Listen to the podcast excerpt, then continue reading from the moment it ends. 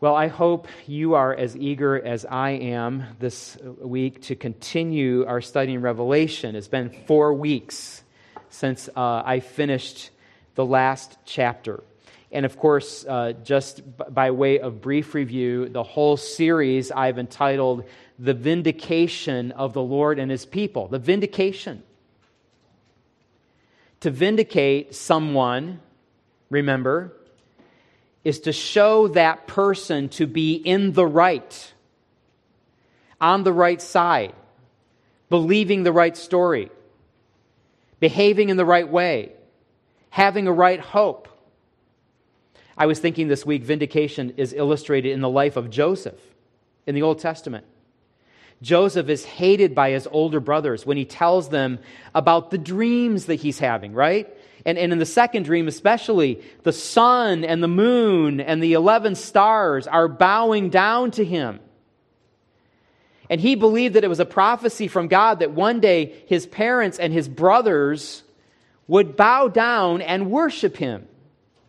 Now, granted, if you have 10 older brothers and you're having dreams like that, I think it's best to keep your mouth shut. You know, if, if nothing else, I mean, they're never going to let you live that down. But even Joseph's father, Jacob, was like, that's nonsense.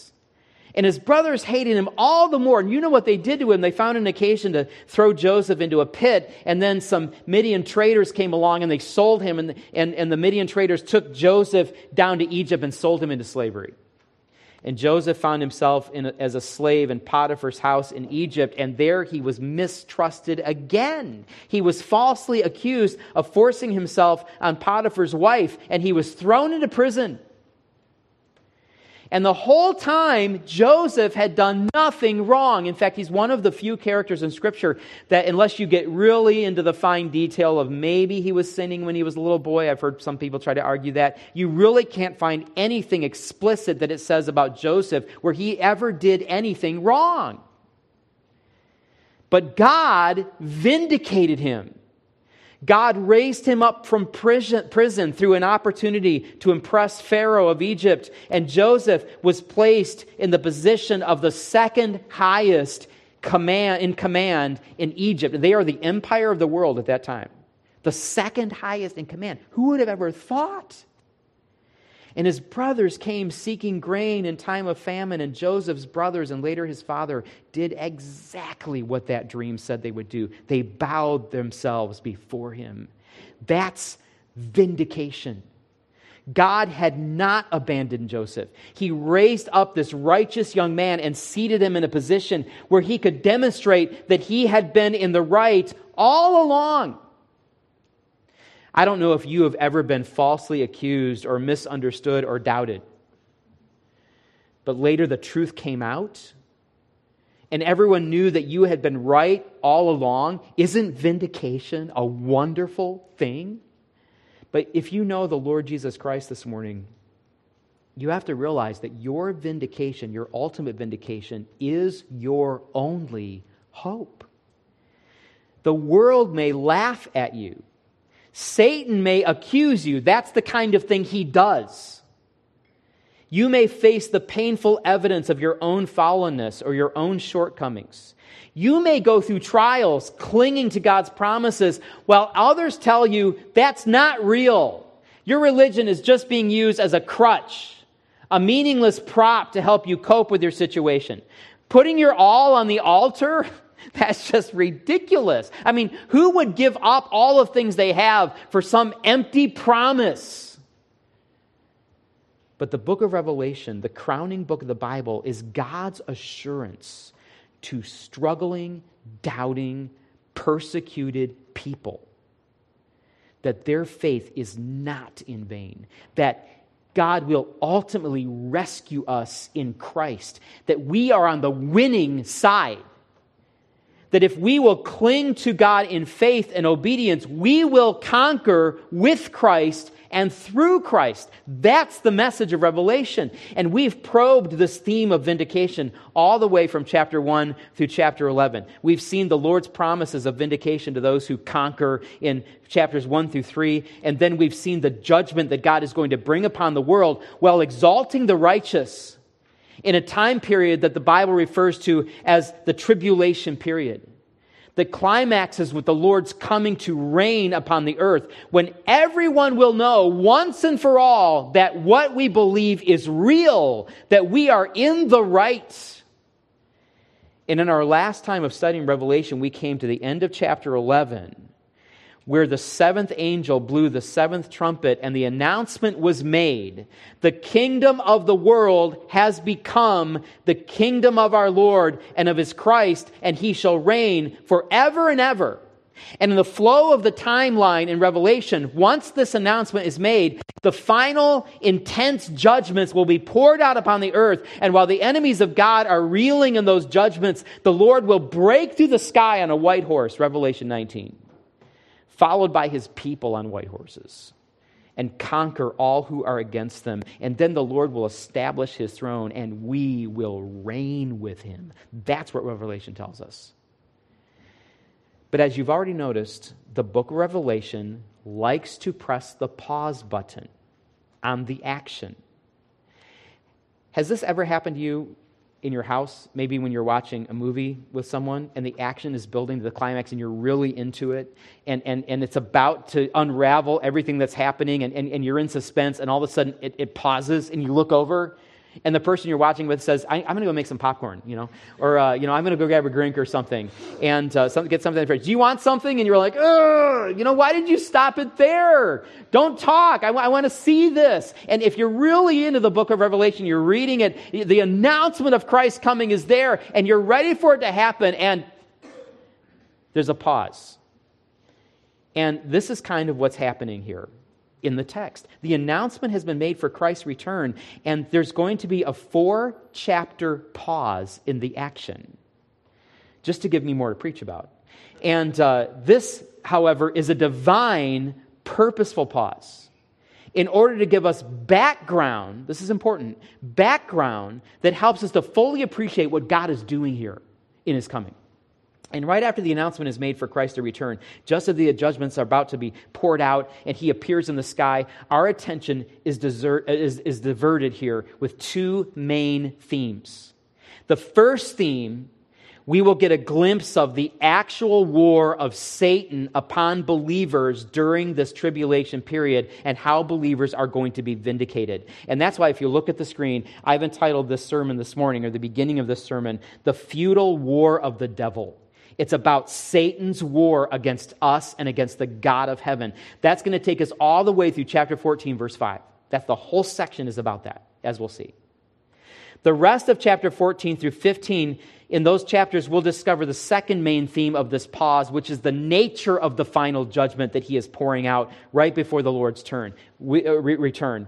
We will concern ourselves with that when the time comes. So there's a lot to cover in this section, chapters 12 to the beginning of chapter 14. But in the large text here that we have in front of us, we really have come to the heart of the matter in Revelation. What we are about to read in these verses is about the war that already exists between Satan and the Son of God. And here, Satan's final battle plans come into focus. It's a futile war for him. He's not going to win. But he gets more and more desperate every time his attempt is defeated. And we must be aware of his presence and his intentions. Do you ever feel discouraged or hopeless about the sin and the falsehood that is rampant in the world? Do you, ever, do you ever watch the news lately and just start feeling that pressure? Can you sense the attack of our greatest enemy, even in your own life as you struggle to live for God and be a light to the world? If so, this section of Scripture should greatly encourage you. Because what we see here is Satan's frightening yet futile and desperate attempts to defeat the plan of God to redeem the world for his glory and to defeat God's chosen ones. And yet, even in the end, his attacks come to nothing, and God's people stand rejoicing in their God forever. So I want to begin by reading this entire section, chapter 12 and 13 and chapter 14 through verse 5. Before we do that, I want to show you here what's ahead so you can appreciate sort of what's, what, what you're reading. This, what I'm showing you here, is an outline of what we're about to read. First, we will see in chapter 12 the attack of Satan against the Lord himself. In verses 1 through 6, it's revealed by John that Satan tries to destroy the incarnate Son of God himself.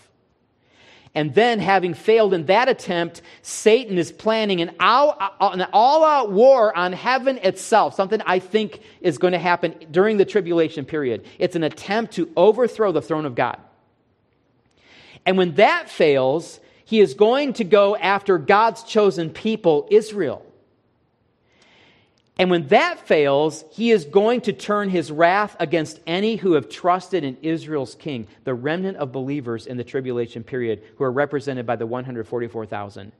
And this attack against believers will come in the form of two beasts who will exercise power and authority on the earth because of the authority given to them by this dragon, Satan. And finally, we find these believers in chapter 14 standing on the other side, cleansed at rest, rejoicing in their victory over the devil. That's what we're about to read here. So let's start, and we'll get our minds around this starting in chapter 12, verse 1, reading this entire section. I'll have the words up here on the screen, but you might want, to just follow along in your Bible this morning. Revelation 12. This is Satan's attempt to destroy Christ. John says, and a great sign appeared in heaven a woman clothed with the sun, with the moon under her feet, and on her head a crown of 12 stars. She was pregnant and was crying out in birth pains and the agony of giving birth. And another sign appeared in heaven Behold, a great red dragon with seven heads and ten horns, and on his heads seven diadems. His tail swept down a third of the stars of heaven and cast them to the earth. And the dragon stood before the woman who was about to give birth, so that when she bore her child, he might devour it.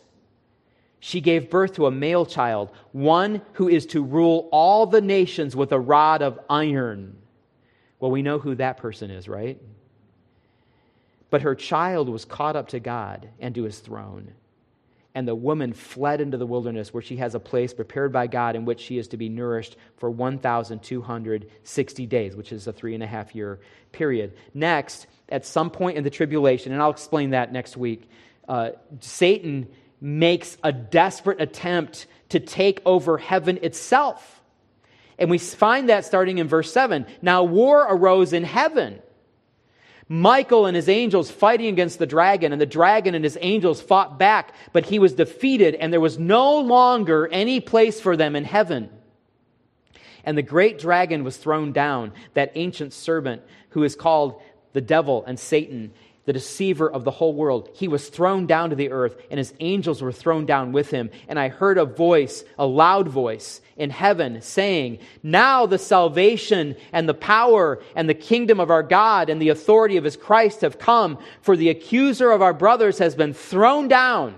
Who accuses them day and night before our God, and they have conquered him by the blood of the Lamb and by the word of their testimony. For they loved not their lives, even unto death. Therefore rejoice, O heavens, and you who dwell on the earth, or dwell, dwell in them. Woe to you, O earth and sea, for the devil has come down to you in great wrath because he knows his time is short. I think John is saying here that Satan used to have some measure of freedom to move about in heaven. And this is a time when he's the accuser of the brethren. We remember in Job 1, for instance, when Satan approaches the throne of God but after his attempted coup d'etat, he is cast from heaven and confined to conduct his operations only upon the earth. And woe to anyone who is the object of his wrath. He is the defeated but bitter, vengeful enemy who will do anything to get back at God after this. And the first thing he does is turn his wrath on the nation of Israel. Verse 13 When the dragon saw he had been thrown down to the earth, he pursued the woman who had given birth to the male child. What we'll see in a moment. The woman represents Israel. But the woman was given the two wings of the great eagle that she might fly from the serpent into the wilderness to the place where she is to be nourished for a time and times and half a time. That's three and a half years. The serpent poured water like a river out of his mouth after the woman to sweep her away with a flood. But the earth came to the help of the woman, and the earth opened its mouth and swallowed the river that the dragon had poured from its mouth. Then the dragon became furious with the woman and went off to make war on the rest of her offspring. Who was that? On those who keep the commandments of God and hold to the testimony of Jesus. And he stood on the sand of the sea. And what he is doing is calling forth a beast from the sea and giving to that beast a measure of his power. And so, verse 1 of 13 says, And I saw a beast rising out of the sea with ten horns and seven heads, and ten diadems on its horns, and blasphemous names on its head.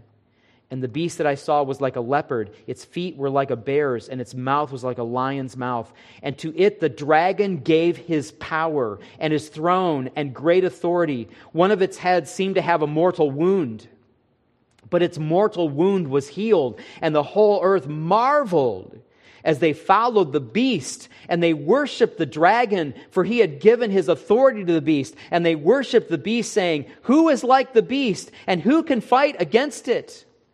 And the beast was given a mouth uttering haughty and blasphemous words, and it was allowed to exercise authority for 42 months, three and a half years.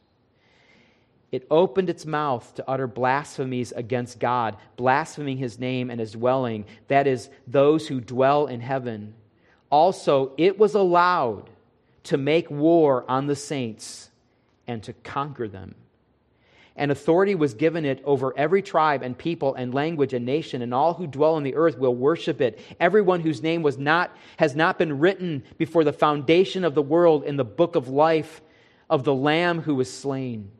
If anyone has an ear, let him hear. If anyone is to be taken captive. To captivity he goes. If anyone is to be slain with a sword, with a sword must he be slain. Here is a call for the endurance and faith of the saints. Next, we meet beast number two. Then I saw another beast rising out of the earth. It had two horns like a lamb, and it spoke like a dragon. It exercises all the authority of the first beast in its presence, and makes the earth and its inhabitants worship the first beast whose mortal wound was healed. It performs great signs, even making fire come down from heaven to earth in front of people. And by the signs that it is allowed to work in the presence of the beast, it deceives those who dwell on the earth, telling them to make an image for the beast that was wounded by the sword and yet lived. And it was allowed to give breath to the image of the beast so that the image of the beast might even speak and might cause those who would not worship the image of the beast to be slain. Also, it causes all, both rich, both small and great, both rich and poor, both free and slave, to be marked on the right hand or the forehead, so that no one can buy or sell unless he has the mark that is the name of the beast or the number of its name. This calls for wisdom. Let the one who has understanding calculate the number of the beast, for it is the number of a man, and his number is 666. And finally, we see the end of those who stood firm during all this time for the Lord, rejoicing in victory before the throne. And I looked, and behold, on Mount Zion stood the Lamb, and with him 144,000 who had his name and his Father's name written on their foreheads. And I heard a voice from heaven like the roar of many waters and like the sound of loud thunder. The voice I heard was like the sound of harpists playing on their harps, and they were singing a new song before the throne and before the four living creatures and before the elders. No one could learn that song except the 144,000 who had been redeemed from the earth. It is these who have not defiled themselves with women, for they are virgins. It is these who follow the Lamb wherever he goes.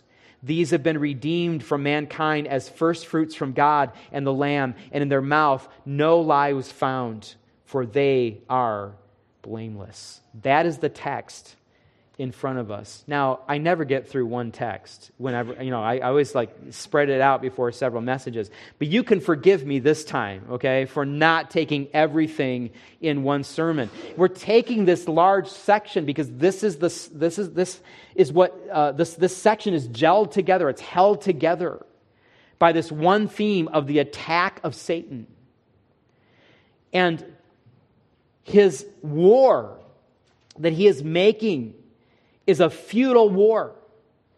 And as you can see, these chapters represent not only the big picture of Satan's war against the Lord and his people, they cover some of the major sections in Revelation that people are very curious about. For example, what about these beasts? What about the mark of the beast? And we'll explain those things when we come to them in the text. In our time remaining this morning, however, I want to take a closer look at just this first section in chapter 12 the devil's futile attempt to destroy the incarnate Son of God himself, the Lord Jesus. So let's unpack what it says here in these first few verses of Revelation chapter 12. John starts by saying, And a great sign appeared in heaven. Now, what we read about in Revelation are real events that are going to happen on the earth, but sometimes they are figuratively explained. Prophecy is known for using figures of speech, symbolic language. But here, the symbolic language is made obvious because John himself calls what he is seeing a sign. That means it's a symbol pointing us to something else what we discover is that this vignette, this, this uh, drama being played out, this sign represents something that happened in the life of Jesus Christ when he came to earth. What is this sign? Well, there are three main characters in this drama there's a woman, there's a dragon, and there's a male child. In verse 1, it says, A woman clothed with the sun with the moon under her feet, and on her head a crown of 12 stars. That actually reminds us of some of the imagery in Joseph's dream that I mentioned, doesn't it? Thus, the 12 stars represent the 12 tribes of Israel. And notice the stars are presented in a crown that she wears on, on her head. The whole image is about the regal glory of Israel. She's clothed with the sun, which in the Bible is an image of majesty. Even, even God is, is said to be clothed with light. And the moon under her feet acts as a footstool for her throne. This is Israel as she is, should have been the, the, the princess of God, the bride of God in the Old Testament, the chosen, fitting, beautiful bride of Yahweh who would bring forth her king, the Lord Jesus. So John says in this sign, verse 2, she was pregnant. Literally, she was having in the womb. And she was crying out in birth pains and in the agony of giving birth. So the majestic woman with the crown of 12 stars representing the nation of Israel is in active labor about to bring forth a child. But verse 3 says, another sign appeared in heaven, something pointing to something else. Behold, a great dragon, a drakon in the Greek, a great serpent, often associated in the ancient world with demonic power. We don't have to wonder what this dragon is. Down in verse 9, John says what the dragon is. The great dragon was thrown down, he says, that ancient serpent who is called the devil and Satan, the deceiver of the whole world. So, this dragon is Satan himself. And notice how he styles himself with seven heads and ten horns, and on his heads, seven diadems. I really like how Grant Osborne explains these seven heads and the seven diadems. He says that the seven heads with the seven crowns is Satan's way of claiming to be the perfect king of the earth. Osborne refers to it as the dragon's pretension to sovereignty over the earth because he's not really the one in charge. Do you know who also wears diadems on his head? Revelation 19 verse 12, when the Lord Jesus returns, it says, On his head were many diadems. Osborne says that the dragon's seven diadems are a great imitation of the true crowns of Christ. At the same time, the ten horns represent rulers on the earth or earthly authorities whom Satan controls, through whom he wields his influence. And we know this because when we read the book of Daniel, which has strong parallels with Revelation, as we've already seen in this series, Daniel uses the same imagery of the horns to refer to political figures in the earth. So, verse 4 says that this, this dragon's tail swept down a third of the stars of heaven and cast them to the earth. Many commentators think that this must refer to the angels who fell with Satan, who uh, rebelled with Satan against God. And if that's true, Satan has a mighty host of fallen angels at his disposal indeed. Verse 4, the second part of it says, The dragon stood before the woman who was about to give birth, so that when she bore her child, he might devour it. This is an intense verb in the Greek language. The dragon wants to completely destroy, wants to annihilate this child. So there is a major tension in the action here as the mother gives birth. I mean, it's an evocative picture, isn't it? This woman in active labor going through this pain of childbirth, all of the emotion and all of the angst, and this uh, seven headed dragon lurking yards away, waiting for the opportunity to eat her newborn child alive. But watch what happens. Verse 5 She gave birth to a male child, one who's to rule all the nations with a rod of iron, and her child is caught up to God and to his throne. And the woman fled into the wilderness where she had a place prepared by God in which she is to be nourished for 1260 days. Now, the woman, Israel, fleeing into the wilderness, that takes place during the tribulation period. And that is why it says 1260 days. That's three and a half years or half of the seven year tribulation period. We, we see the three and a half years referred to often in Revelation. And we also know it's during the tribulation period because down in verse 14, we will pick up this story of the woman fleeing into the wilderness to escape the dragon. So I'm not going to talk about that right now, this morning. We'll pick up that story a little bit later in the text. Right now, our focus is on verse 5. She gave birth to a male child, one who's to rule all the nations with a rod of iron. This is the description of the glorious returning Christ in Revelation 19:15.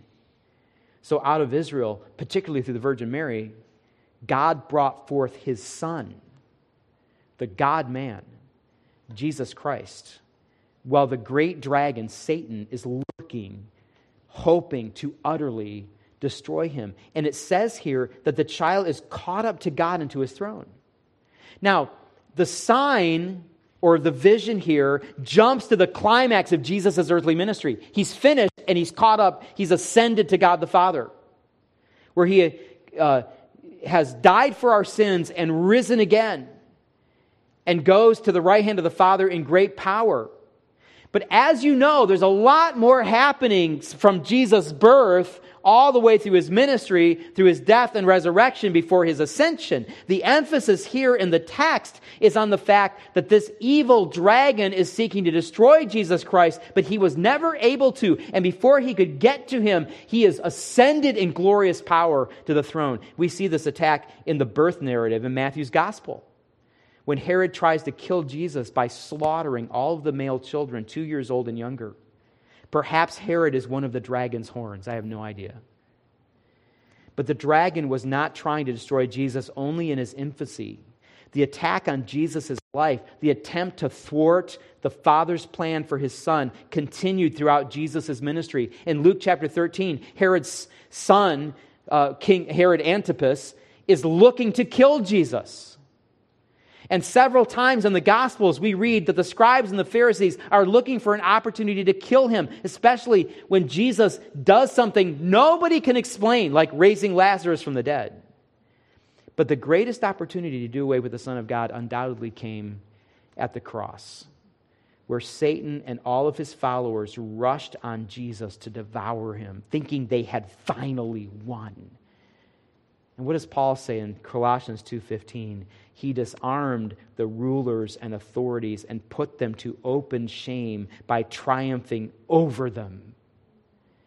And Ephesians 4 8, when Christ ascended on high, he led a host of captives and gave gifts to men. Uh, the, the, the image of victory.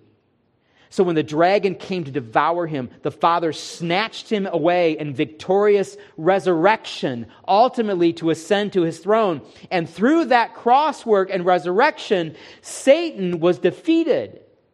So now he is a desperate enemy, striking out against the Lord and his people, but knowing that he can never conquer them.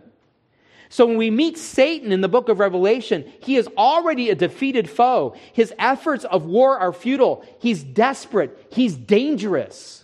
He is insane with hatred and will do anything he can to destroy the plan of God and the people of God. And we need to be aware of that, but we also need to remember he is a defeated enemy.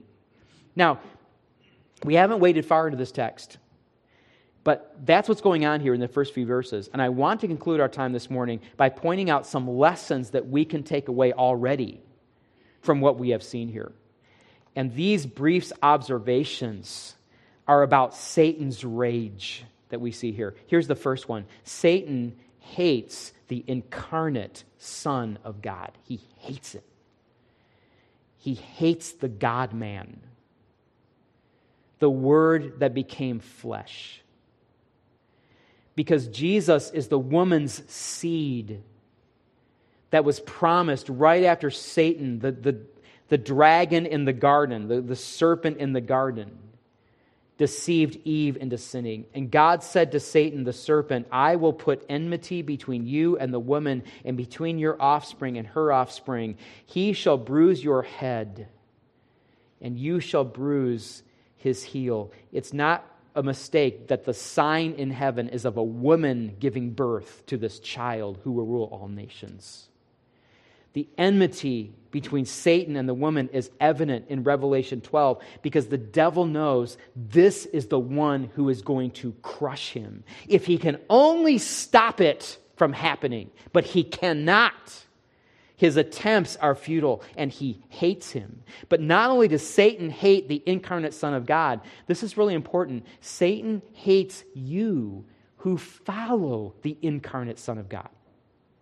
You who belong to him, who have placed your faith in him, who now desire to live like him. Think about it for a second, okay? The very idea of being a Christian, a Christ like one, a follower, a disciple of Jesus, living out the life of Jesus Christ.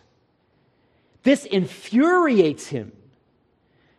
Jesus said to Simon in Luke 22 31, Simon, Simon, behold, Satan demanded to have you that he might sift you like wheat. Many of us know that verse. Did you know that the you in, those, in that verse both times is actually a, a plural you? Greek has singular and plural yous. English, we just get one you, and we have to figure it out by the context. It's helpful in Greek to know that it's a plural. Literally, he's saying, Satan has demanded to have all of you disciples that he might sift all of you as wheat. Satan hates every one of Jesus' disciples. Jesus also said to his disciples in John 15, If the world hates you, you know it hated me before it hated you. If you were of the world, the world would love you as its own. But because you are not of the world, but I have chosen you out of the world, therefore the world hates you. And Satan is the God of this world. And we can also see Satan's hatred in the way that he gives power to the beast in chapter 13 to make war on the saints and to conquer them in the way the beast blasphemes the name of God, the God that we claim to love. We have to be aware Satan wants to destroy us. He wants to destroy our homes, he wants to destroy our marriages, he wants to destroy us personally. He hates us because we follow Christ. He wants to keep us discouraged. He would love for us to doubt our salvation. He loves it when we give into the flesh, when we begin to complain, when we begin to be in discontent, when we're not living in harmony with our brothers and sisters in Christ. But when you say, I belong to Jesus Christ and I am going to live a godly life in Christ Jesus, then beware. You now have a target on yourself. And we are living now in a time when all you have to do is to declare yourself faithful to God's word and uh, what God's word says about specific truths, in fact, and you will be targeted. All you have to do is read the Bible and say you believe that, and you're a target. You're marginalized, you're canceled. There shouldn't be any surprise that you should be targeted in this world because of the God of the world. He hates you. And I think that many of you would say, you know, it wasn't until I really started living for the Lord, when I really determined to be devoted to Him, that trouble started happening in my life. Anybody have that testimony here this morning? Some of that is the Lord Himself. He stretches us and grows us so that we, uh, we trust Him more. But other is due to the fact that the devil and all his forces are set against you. He is waiting, he is waiting for you to live incarnationally, to flesh out the Lord Jesus Christ, to bring Christ alive into the world again through your actions and your attitudes, and he is poised to devour you for it. But that leads me to a third and final observation. You also have been caught away from Satan in Christ. Because what does the Apostle Paul teach us? We who have died with Christ were buried with Christ and we've risen with Christ and now we live with Christ. In fact, Ephesians 2 5 through 6 says that God made us alive together with Christ and raised us up with him and seated us in heavenly places in Christ Jesus. So not only did the Father catch the Son away from the clutches of Satan, but because he has placed us in Christ, he has also snatched us away from the clutches of Satan. Satan cannot touch us, he can kill our bodies. But our soul belongs to Jesus Christ for his glory. We have nothing to fear. So let's live for our Savior, Jesus Christ, with confidence. Let's live incarnationally the life that Christ would live. And let's make the devil really mad with our Christ like lives and our witness. Let's infuriate him even more to the glory of Christ. The prince of darkness grim, we tremble not for him. His rage we can endure, for lo, his doom is sure. And as we come nearer to that doom, it is not time for us to shrink back from living for Christ, but to lift him up all the more to the glory of God. Father,